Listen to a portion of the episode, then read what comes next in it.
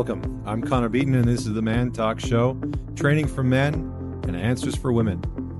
This podcast brings together some of the best thought leaders, teachers, and extraordinary individuals to help teach and mentor you on how to be a top performer in life, love, and business. Joining me today is Dr. Alexandra Solomon. She is the author of books like Taking Sexy Back, How to Open Your Sexuality and Create the Relationship You Want, and Loving Bravely 20 Lessons of Self Discovery to help you get the love you want. She is a clinical assistant professor in the Department of Psychology at Northwestern University, a lecturer in the School of Education and Social Policy at Northwestern University, and a licensed clinical psychologist at the Family Institute at Northwestern as well. Uh, she maintains a psychotherapy practice for individual adults and couples, teaches and trains marriage and family therapy graduate students, and teaches the internationally renowned undergraduate course, Building Loving and Lasting Relationships Marriage 101. So she's done uh, some incredible, incredible work. She's been featured uh, on platforms like The Today Show, O Magazine, The Atlantic, Vogue, and Scientific America. And today, her and I, uh, she and I, are going to take a deep dive into sex and intimacy. And specifically, we are going to talk about feminine desire. We're going to talk about uh, women's sexuality. And really, what I wanted to do in this podcast was help to peel back some of the layers of women's desire and understanding what allows women uh, to enter into the space of arousal and uh, what partners need to know, how we can broach, you know, sometimes sensitive conversations, uh, and and how to create a deeper sense of intimacy and desire with your partner. So this is going to be a, a really great conversation. Um, some of this stuff is from Alexandra's newest and latest book called "Taking Sexy Back," which is mostly about a woman's uh, desire and a woman's arousal and a woman's sexuality. And it's very, very insightful for both men and women. Uh, so if you're looking to take a little bit of a deeper dive into women's sexuality, then this is definitely a good podcast to tune into. Uh, I would recommend checking out this podcast on your own, but also listening to it with your partner. And hopefully that will open up some great conversations. So, just on a last final note, uh, on this. Obviously, we have the men's weekend, which I think we only have two spots left. Uh, so if you're interested in that, then you better sign up quick. Uh, Vienna and I also have the couples workshop, which is on February 15th. So that is right around the corner. Uh, and I believe, I believe it I might be sold out. We might have one spot left. So if you're interested, go to her website, newyorkcouplescounseling.com, uh, and sign up there. Or you can email me, info at mantalks.ca, and we will get you a spot. Uh, and then Vienna and I have some great retreats coming up uh, later on this year. One is going to be a women's only weekend. Uh, so if you're interested in that, definitely email us as well.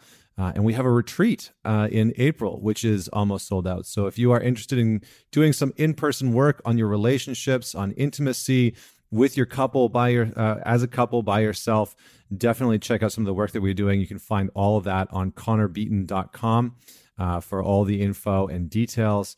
And feel free to reach out to me if you have any questions about any of that. So, uh, without any further delay, please welcome Dr. Alexandra Solomon.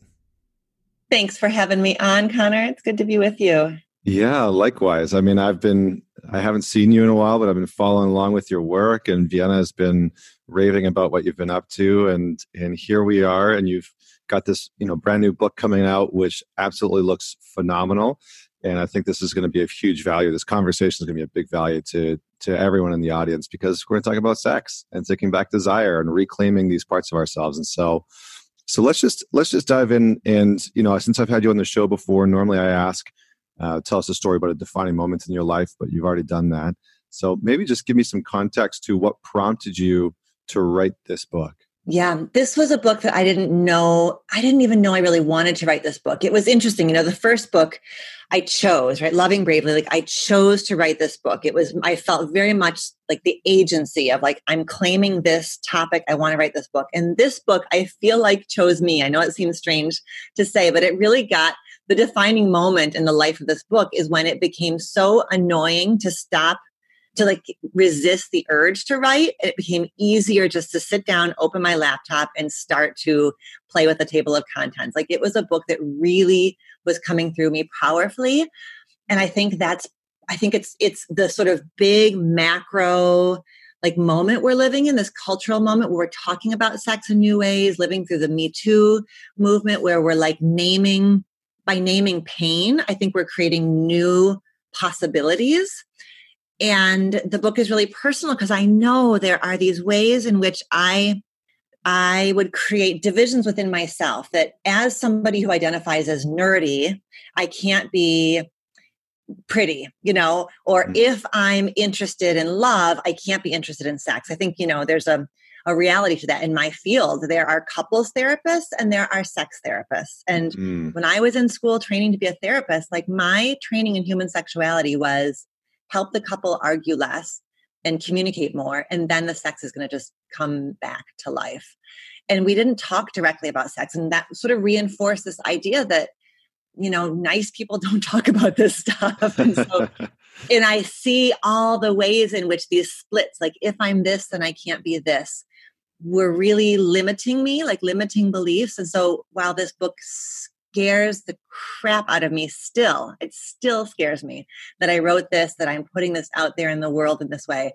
I I believe in it. I've seen, I've sat with so many therapy clients, students who are just like shame loaded you know i mean mm. we know shame is the inevitable result of like capital t sexual trauma right but i think so many of us carry this like normative sexual shame that's just about what happens when you grow up in a world that is not quite sure how to relate to sexuality yeah well i mean sex is usually sort of swept under the rug you know in family systems um, it's always interesting like whenever I do men's work or you know we do retreats and whatnot. It's it's always interesting because sex comes up and it's one of the most you know one of the most charged topics. It's something that people want to learn more about. It's something that people want to talk about. But for a lot of people, it's sort of very taboo. You know, they they struggle to share their own sexual experiences. But there's so much power in that. There's so much um, freedom in that.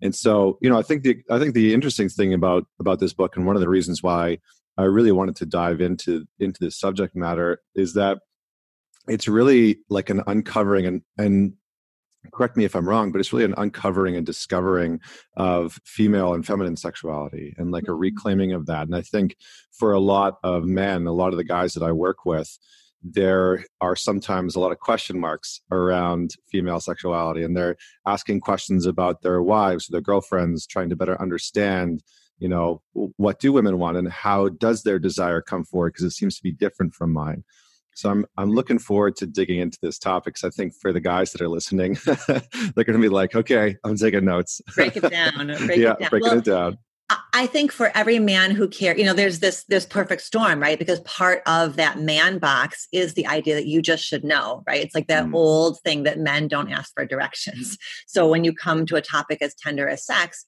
it makes sense that that message that if you have to ask something is wrong with you you aren't somehow man enough that's one factor.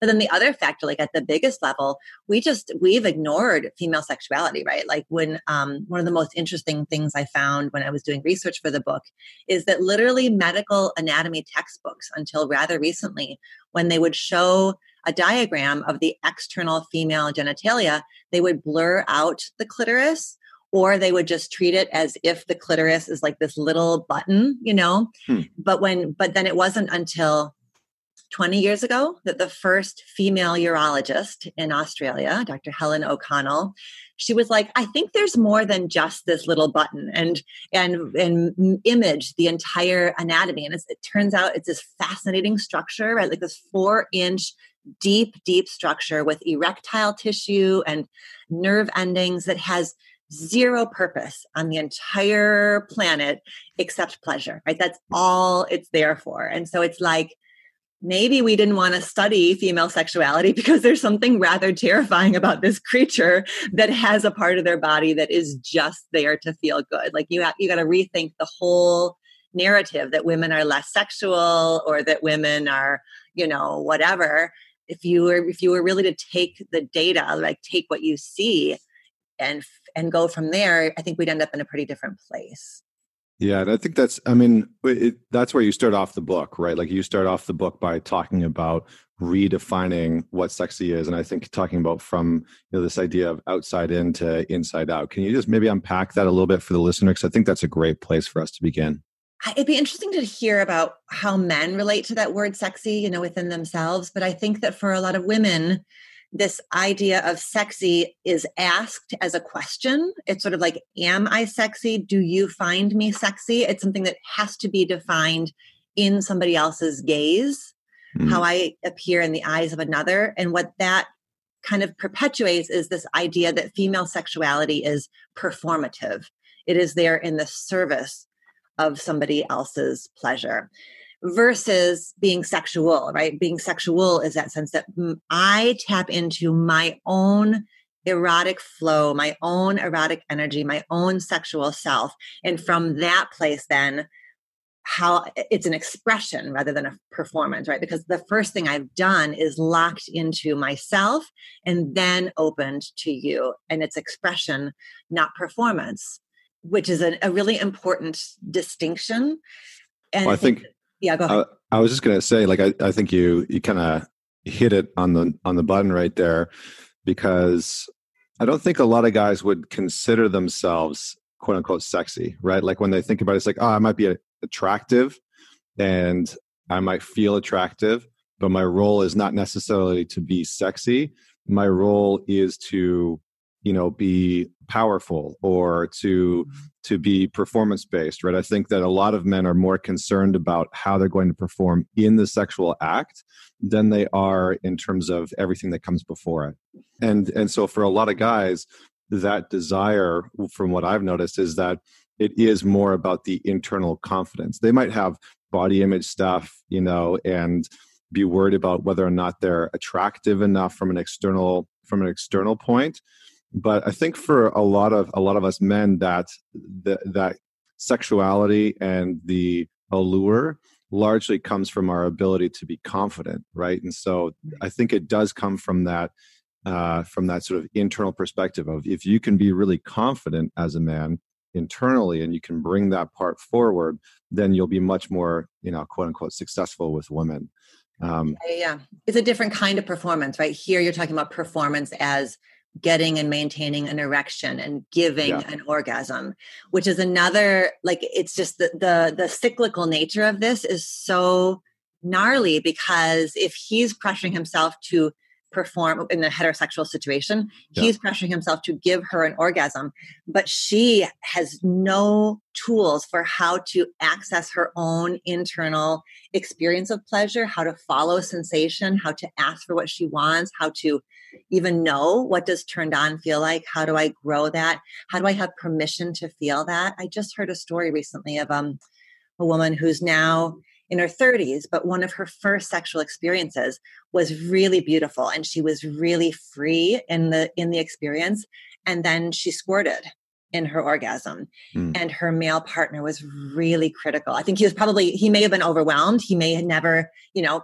thank you sex education right where he wasn't prepared to understand that or make sense of it but he was shaming and critical and that was for her it just locked her down. And so she now her relationship to her own sensation is when she starts to feel the rise of it she blocks it because she's so afraid of the power of her expression if she were to allow herself to just like lean into it. And that's mm-hmm. so sad right? It's so sad because now she's in a long-term relationship where she really wants to be able to cultivate something special with her partner and she's aware that that old story is um gets in the way yeah well it's such a good example. So maybe just maybe just for next steps what we can do is what what do you think some of the misconceptions are that that we have about women's sexuality? I'm sure that there's a ton out there that we could dig into and and we could like choose one and just have a whole podcast on it but i think it might be beneficial because as you know as as as women's sexuality is more and more liberated and coming to the forefront and it's becoming more prominent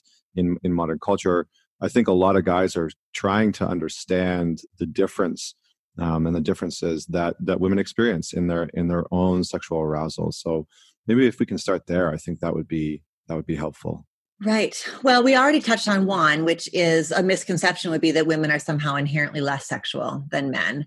And, um, you know, book like Wednesday Martin, Dr. Wednesday Martin, whose new book, it's not new anymore, it's about a year old, Untrue, where she really goes into all of the sociology, anthropology, physiology.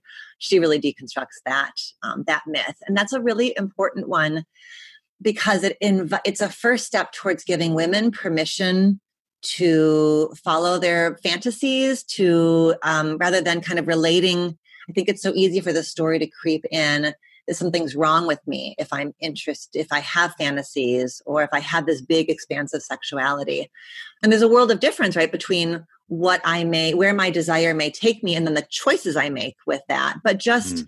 there's something really permission giving about not being bound to a story that women's sexuality is small, narrow, has to really be evoked.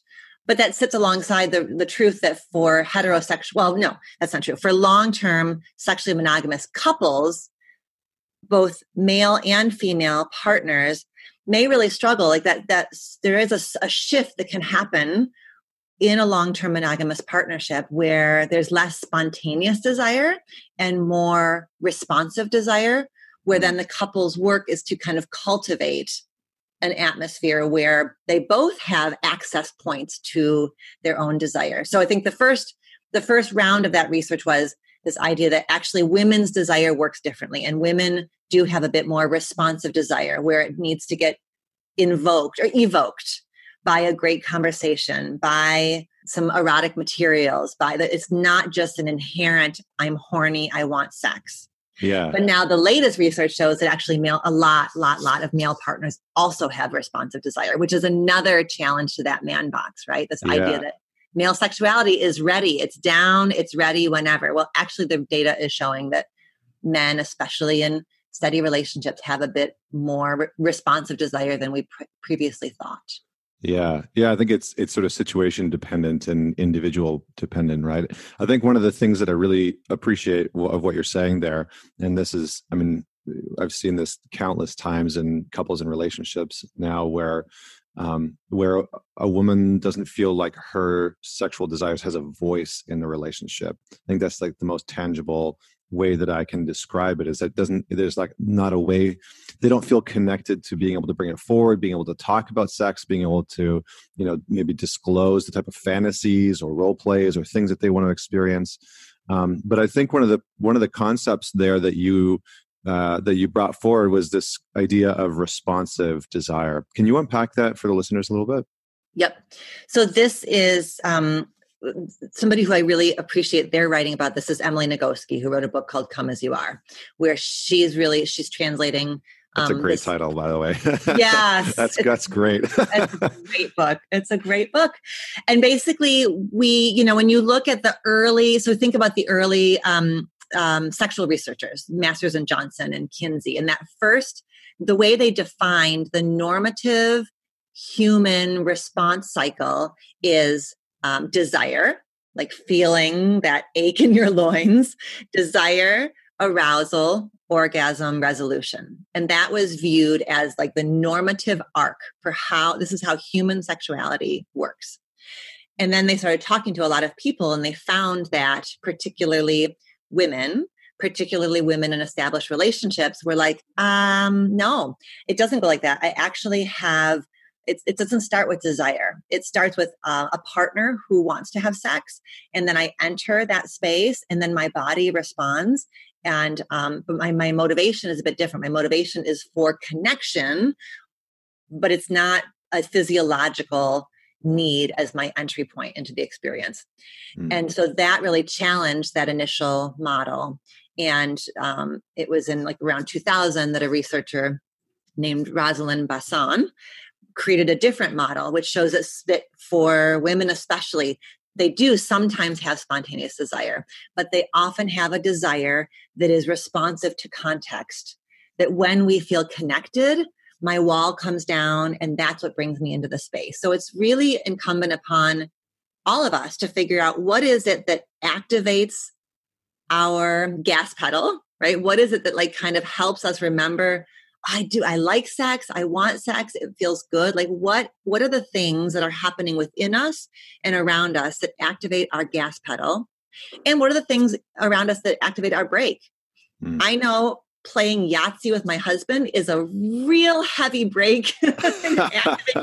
like being competitive with him, it really, really like it it it just like shuts down my uh, connection to my own like erotic flow or you know connection with him. It's really interesting. So i know that about myself and it's maybe something as silly as yahtzee or as significant as you know stress is a serious stress is a big brake presser for all of us. Hmm. so those are the kinds of things that it's really important to learn about our own sexuality because when we're part of a couple there are really three sexualities, right? There's mine, there's yours, and there's ours. And so it's complicated. Mm. I was just working, I was just having a conversation about a couple where, she, you know, it's very like stereotypic. She really feels like she needs some wooing. Like she, she really enjoys a nice dinner, romantic connection, and that opens her. And I think for a very long time, what her husband was hearing is that he had to be good enough to earn access to her that mm. it felt like um it felt like she was kind of putting challenges in the way when i think really what she was trying to say for so long is this is how i cultivate desire. This is what helps me open to you. So partner with me in that. Mm. but i think it was there was just a breakdown in the communication. He wasn't hearing that. What he was hearing is like you have to earn you have to be a good enough boy you know to earn this. And mm-hmm. that's really painful yeah, I think I think that um, not a lot, but I do think that some men feel that when there is that that difference sometimes in the relationship where it's like, oh, I have to do X, Y, and Z. Like I remember there was some research that came out a while ago. I don't remember who it was that showed that some that most men only need between one to three touch points in order for arousal to be present. Mm-hmm. So they might visually see their partner in something attractive and be aroused they might have their partner brush past them and be aroused you know etc and for women it was something like 21 touch points. And so you know i think for a lot of guys they see that and they're immediately discouraged. It's like oh my god like there's so many barriers to entry in order to getting my partner into a space where where you know she's aroused. And so what's your what's your take on that? Like what would you say to guys that sort of know about that material or have that perspective that a woman's arousal is you know sort of takes quite a bit longer than their own it's a really subtle shift between seeing it as like I have to like sort of rack up these 21 touch points. That sounds exhausting. Yeah. That's annoying. Versus this idea of like my role is to really ground my masculinity and create this container, right? Where I'm bearing witness, I'm present, like I'm holding this big space that's inviting her forward. I just actually shared this morning a little IGTV video about last Saturday. I was coming home from the gym and I texted my husband and I said, "Would you go would you go shopping with me today? We have not gone shopping together. You know, we're we're raising kids. We've got these big busy careers. We haven't gone shopping together in a really long time, but I was thinking on the drive about how we that was such a part of our courtship you know? I was from detroit and he was this chicago guy and i would come visit him and he would take me up and down michigan avenue and you know just kind of basically like shop you know with me. It's all about me you know? And so i have this book coming out and some events coming up and i wanted to have something new to wear. And i was just really aware that what i love about that is just him literally like well not literally but him holding space right? Him just sitting there in you know the Nordstrom dressing room and me going in the room and coming out in something it's very like you can it's you know this is why so many romantic movies have that montage right of yeah. the pretty woman sort of a thing and and it really was about me asking him to kind of just hold that space while I do the thing that I know connects me to my aliveness to my sense of erotic my sense of of my just how I love to feel beautiful, right? And it's not really even about the outside in, him saying you look beautiful. It's about my own journey to figure out how to adorn myself so that I feel beautiful to me. Mm-hmm. So that's a it's subtle, you know, it's not it wasn't him like checking off another okay did i do it now did i do all the things i need to do it really was a different it was like presence and i needed yeah. that presence you know it was so helpful so supportive so loving yeah it's such a great great way of putting it and i think you know it gives context for for us as men to you know understand what it is that's required. I like you know i like that concept of just you know you creating a container for that that arousal for that sensuality to show up and that it's a process of you know for you it's a process of moving from that external um, I don't know if it's validation is the right word, but uh, the external sort of like, oh, I'm being desired to, oh, I feel like I have desire within me. And I can bring that forward into my relationship. I, I, I can't remember who said it, but I've I've said it repeatedly, um, you know, in in retreats and weekends and whatnot. Which is uh, foreplay often starts in the morning. You know, like as soon as we get up, it's the it's these like small things that are happening throughout the day, and that might be holding space for a conversation. It might be you know validating something that's going on, or you know taking care of something. Um, but it's these it's these little things, and so I'm curious. You know, you you mentioned the, our sort of sexual education a while back in our conversation. And I know that for a lot of people, um, you know, sexual education has been limited at best. I remember one of my partners in in university, we started talking about sex when we when we were dating, and you know i was joking around about sex ed when i was growing up and the you know putting the condom on the banana and just like the just the crappy you know the crappy form of education that you get it's awkward everyone's laughing and I remember her telling me, I, I never got sex ed. I went to a uh, a very religious school, and we were we instead of sex ed, we had abstinence class. And so she had literally zero sexual education. Her parents had never talked to her. Her family had never talked to her. Her school had never talked to her. The, the only thing that she heard repeatedly was don't have sex before marriage. Right. And that was the only form of sexual information that she'd ever got. She had never watched porn, like nothing like that. So where do you feel like our our uh, education system is maybe lapsing on what it's teaching the average person about sex and about desire outside of the you know the obvious that it's it's lacking in some schools entirely yeah. Well, yeah, I mean, that's it's a huge topic. And I spend a lot of time talking about, right, sort of like a new vision for sex education. But this is a part that when we were working on the book, I had this team of graduate and undergraduate students that was with me as we were researching and writing and editing. And I was caught off guard by how emotional we all were when we were looking through the research around sex education, sharing our own stories of sex education. Like there was a mm. lot of rage and a lot of sadness that we were all aware that we were moving through, like sort of this like collective grief about what so what we weren't given and what we needed and in ways in which we end up needing to reparent ourselves or reteach ourselves and reclaim you know what what really should have been ours because it makes a difference you know it's not it may not be front of mind but i more and more I'm asking people to you know i'll give a talk and i'll say turn to the person next to you and share a story from your sex education. And it's like stuff that people aren't explicitly thinking of but when it when they call it up it's emotional content. I was doing one recently. She was a young gal one of the one of the um, clinicians in the audience.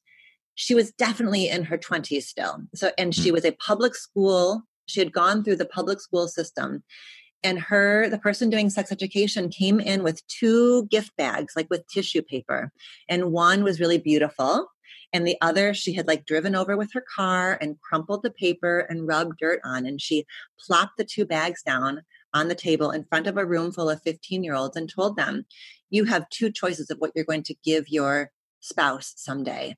This is if, you know, you're either pure or you're dirty. Like was, Whoa. you know, that was what was captured in that image. Like you have one of two choices. And and the right and it's it's whether or not you are sexually engaged, you know, in any activities before marriage. And, and if you do that, you are dirty. Like nobody wants you. It's just so toxic. And so that may not be front of mind, but it's like the, that early imprinting that's just heartbreaking. Well, and I find that that messaging is often directed towards women specifically.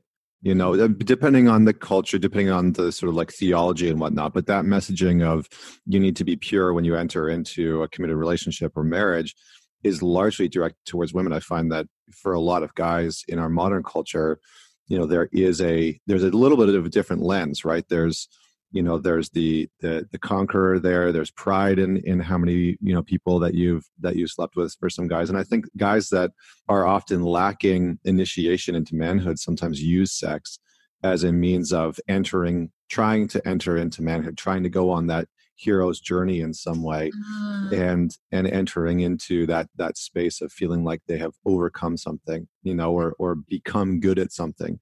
So it's just a very very interesting challenge that that you know people face. So what what would you say people start to like where do where do people start right? If they're wanting to learn more about sex about their own desire you know and they they seriously lacked you know within the education system where can they start? Because i think sometimes this conversation can be so overwhelming. And and how do you sort of address that in your book? How do you tackle that that large subject? Right right. Um i do let's see i think that there i think what's what's beautiful is there are so many great resources out there now between um, podcasts and articles and books like there's there are a lot of really wholehearted, thoughtful uh, materials available. But I think sometimes that first barrier is just some shame or embarrassment or self-consciousness that I'm buying a book about sex. You know, there's sort mm-hmm. of a, that there can be some blockage even around that. Like, who am I if I'm buying a book about sex, and what does that say about me? And so the first thing would just be noticing that. Like, if you if you find some a book you're interested in, but there's sort of like that embarrassment about it, just to notice that maybe bring in some self-compassion right so just that re that shifting from sex is something that is dirty taboo or i shouldn't or i shouldn't have questions about it to really noticing that old story and and working to slowly replace it with actually my erotic self is this really deep beautiful part of me and sex is both a behavior and a gateway to really important human longings, human questions, and I'm entitled to refine this part of myself. So there's like mm. that kind of like shift in the story that then opens us to making choices about what do we want to listen to, what do we want to bring in. The the back of the Taking Sexy the back book, the end of the Taking Sexy Back book has a whole bunch of resources that I really like, everything from websites to podcasts to other books. Mm. And just you know, from your research, from the work that you've done with couples, what have you noticed are some of the discrepancies? You know, obviously, uh, we're sort of using a heterosexual mm. um, context here, a container, but what have you noticed are some of the discrepancies between you know the the man and the woman in terms of his perspective on what creates desire for her or where he's going wrong let's just yeah let's just dig into that a little bit more yeah I think that the you know most of the couples that I see are coming to therapy in the wake of somebody's infidelity. Mm-hmm. That's such a common presenting problem, which I think is reflective of the fact there's still quite a bit of shame and stigma around couples therapy. And so people are not, I think so, oftentimes infidelity is a reflection of our relationship has really just eroded or my own emotional health has eroded and so i'm i'm acting out because i'm not turning towards this pain point this unhealed wound that lives inside of me. So my infidelity reflects my acting out behavior. But oftentimes the way we're talking about sex is through the betrayal right? And um and one of the pieces you know for for couples who are in therapy working to rebuild after infidelity um, you know as we move through the trauma the disruption the hurt and we are moving towards a place of trust and, and we're expanding the lens a bit and looking at sort of the fault lines that made this couple vulnerable to infidelity we are talking then about you know erotic reclamation and um, erotic healing. So it's not just stopping the pain but also helping the couple move towards a sense of you know pleasure and connection and sort of taking back that part of the relationship that was that was really hurt. Mm. and when couples as couples do that then we off that that often ends up being the way that we end up talking about their sexual narratives their sexual histories their understandings of each other. And, and then what we find is that there are often deep misunderstandings that have existed for a long time because we haven't been asking each other the questions, but also because even if even if my partner had asked me the question, I wouldn't have known what to say because I had no sex education. You know, my story is good girls don't or whatever. So it's it's so unfortunate that that that it takes something often like infidelity or just erotic neglect, right? Couples who haven't made love in years yeah. and now they're finally going to talk about it in therapy. We have to start all the way at the beginning. Like what, you know, why? What are the stories that you brought into this relationship? Um, but what, there's, yes, the research shows to your original question, the research shows that most couples, 60% of couples, oh, I can't think of the numbers off the top of my head, but basically that most couples don't have a great understanding. If you ask them, what does your partner like and not like in bed, they can't tell you very much about that. Mm. Mm-hmm. Yeah, and I mean, I could imagine that leading to dysfunction pretty pretty quickly. Um, what uh, you know, I think one of the things that might be uh, eye opening is is maybe just talking a little bit more about some of the shame that you know women often bring into relationships around sex specifically. So, what are some of those shame stories um, that they're given? Because I think sometimes it's a little bit different than um, from what men experience.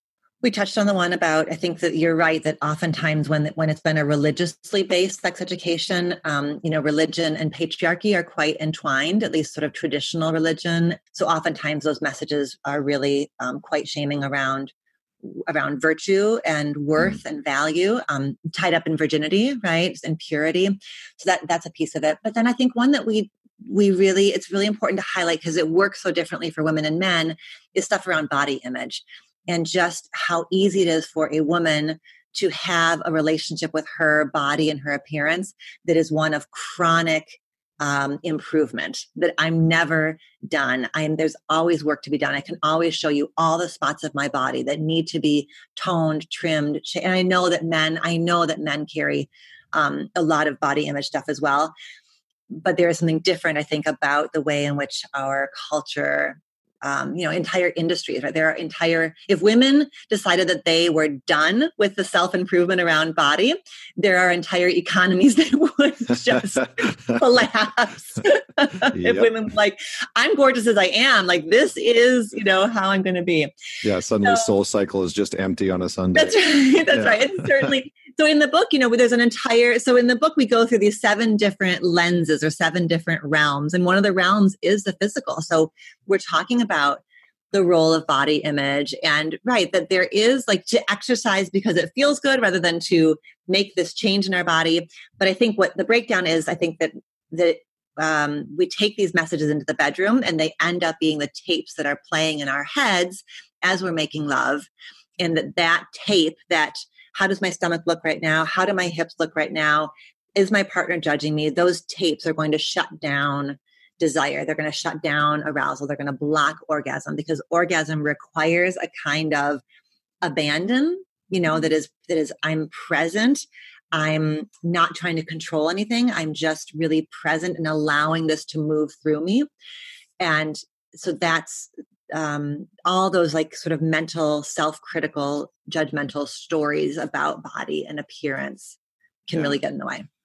Can you just unpack that one a little bit more and maybe give some insight? Because one of the questions that I've heard a lot of guys bring up in um, in the work that that we do is like, how do I support a partner who's struggling with body image? Because it, it is quite common, and it can you know often be uh, uh, one of the blocks within within the relationship. And so I think there are a lot of men out there that sort of feel a sense of helplessness of like what do i do? How do i help her? You know and i think that oftentimes um, it, you know not maybe not all guys but a lot of guys feel responsible for the quality and quantity of sex that's had within a relationship. Whether they verbally say it or not um, but you know when it's when it's just them they really do feel responsible for it so if it's not happening frequently or it's not the quality that she or he is wanting um, there's sort of like this weight or responsibility that a lot of guys carry around.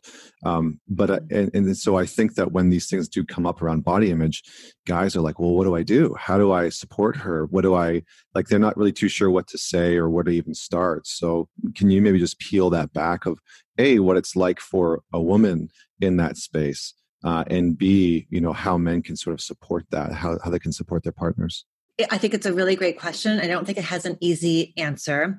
Mm-hmm. I think one one answer would be for him to just ask the question, like what, you know, what are the things that I do that feel really supportive of your journey of healing body image, body shame, and what are the things that I do that get in the way? Like what does me being an ally look like for you? Which I, so I love that as just an opening because I don't mm. she may be like I've never even thought of that. And there may be things that he's saying that he has no that are more a reflection of his own self-consciousness about his body but she hears it as he's being critical of her like if he says i'm going to skip dessert tonight whatever she really might do a mental gymnastics where she says he's skipping dessert because he thinks i've gained weight and i should skip dessert you know mm. that's that is a that happens. viable hypothesis. So just that question i think is really beautiful. How can i show up for you? What do i do or say that's helpful or not helpful? And then to also bear in mind that he can't fix it for her. The tricky thing about shame is he can he can validate and say i love every single ounce of your body exactly the way you are and i'm just so grateful to be invited to the party when we're together that i'm not thinking about anything about the shape or size or anything of your body. I'm just so happy to be in that space with you. So that's probably really helpful to hear but it can't be it can't be the sum total because when it comes to shame, shame is about my own journey with myself. So mm. somebody else can't love me out of my shame. I have to do a piece of that work myself mm. and I can't offload that onto my partner. Damn, so, I just yeah, somebody people can't love us out of our shame. That's like mm-hmm. that's beautiful. It's such a well put way that I think we can all use a reminder of just in terms of uh, you know i think we're we're gonna have to wrap up here soon unfortunately. I feel like we could do like a two hour like really deep dive. Like i have so many more questions. I'm just i feel like we're just scratching the surface. So i definitely want to have you back on the show to talk about maybe some specifics around you know how partners can really start to deepen and cultivate their their practice of creating this desire and creating this you know kind of conversation um, within the relationship that will that will allow sex and intimacy to flourish. But maybe let's just start with what does it look like to to cultivate a, um, an environment within a relationship where our desires can both come forward? Mm, beautiful. I um i think it, it needs to be a conversation for sure because it's going to be different for each couple and also whatever a couple figures out has to get refigured out you know when they have a baby when somebody's health status changes when somebody's work you know work role has changed. And so what may have been it may be confusing for couples because it's like, ah, oh, we used to not have this problem. You know, it used to be so easy for us and now it's difficult. And so what happens when something, when sexual connection becomes difficult, I think the first thing we're at risk of doing is importing a story that either something's wrong with me, something's wrong with you, or something's wrong with us. We kind mm. of go to that place.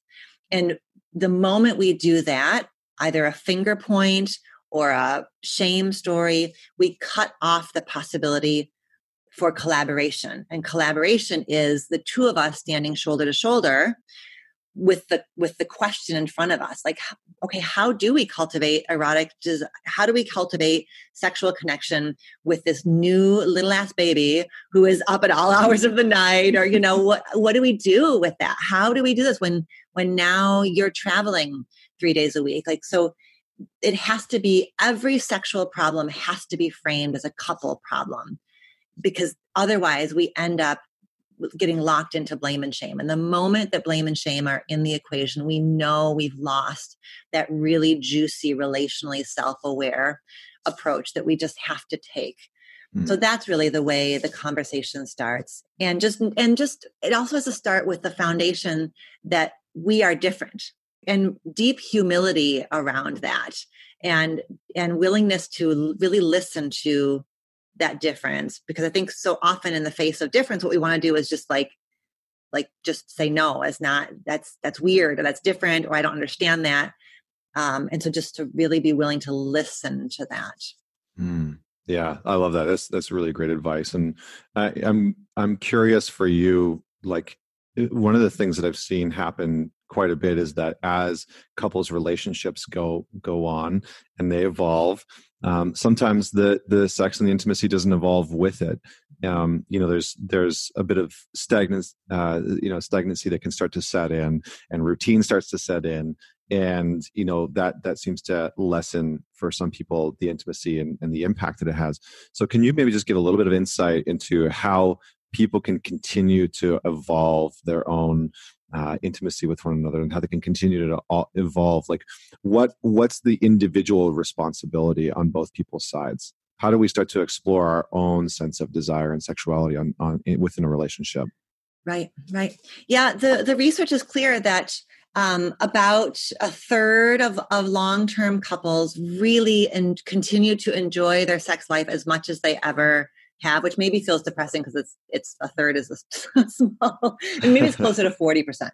Forty percent say that they love it as much as ever before, but the forty percent that do, what they say, what they say is what we we really actively cultivate um, mood and we, we we attend to mood and setting mm. we do things that consistently create orgasm so that's a really important one not that orgasm has to be the end all be all but it's but it's it's a clear motivator right? It's easier to motivate if i know that that what's going to happen is going to feel really really good. And so that's a, a really important precursor is just making sure that what the couple does together creates you know creates like orgasms that feel really good and like sort of self reinforcing and that for heterosexual couples really does require us to deconstruct the heterosexual sexual script because we have, you know, you think about like in grade school, you learn about the bases first base, second base, third base, home run. So we have really placed penetration, penetrative sex, as the end all be all and as the most sex that you can have when in fact it is it's not the most reliably orgasm producing behavior for a woman to engage in because when you think about the clitoris in relation to the vagina the vaginal opening doesn't have a ton of sensation. All the sensation is with the clitoris. And so maybe penetration really activates and engages the clitoris in a way that feels good but most likely she's going to need oral sex. She's going to need like a lot of additional touch toys lube like really being willing to create the conditions that are supportive of her orgasm so that the whole process becomes self-perpetuating. And that's another uh, that, that data also shows that couples where they're really enjoying sex there's lots and lots of oral sex. Hmm. yeah great. So have more oral sex. Bottom line. More cunnilingus and fellatio. That's great. right. Ser- serving it right up.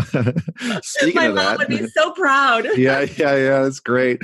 Um, so final final question. I know um, I mean, there's there's a ton of women that tune into this show, and I think one of the great things that you address in this book is inviting men into the space. And so, for the women that are listening, what what would you say to them about inviting men into this conversation within the relationship? How how do a woman start to really broach that subject with them? Yes, we were. We, my team and I were really planful about that. In fact, the entire there's an entire chapter in the book that is basically my open letter to the men who love the women who are reading this book because I know as a as a systems therapist, I know you make a change in one part of the system, you change the entire system, right? So I didn't want these women who are like having these awakenings, shedding shame, you know, feeling expansive and their male partners being like, okay, what are we doing? And I think you want me to do um, what now? yeah, no. And I think, you know, what it can create is if she's if she's moving rage and sadness through her, I don't want him to take that personally, right? He did not cause this. This problem is so much bigger than any one man, but he can certainly be a massive ally in her journey. So I wrote a special part of the book that is just for him and how he can be a source of support on her journey.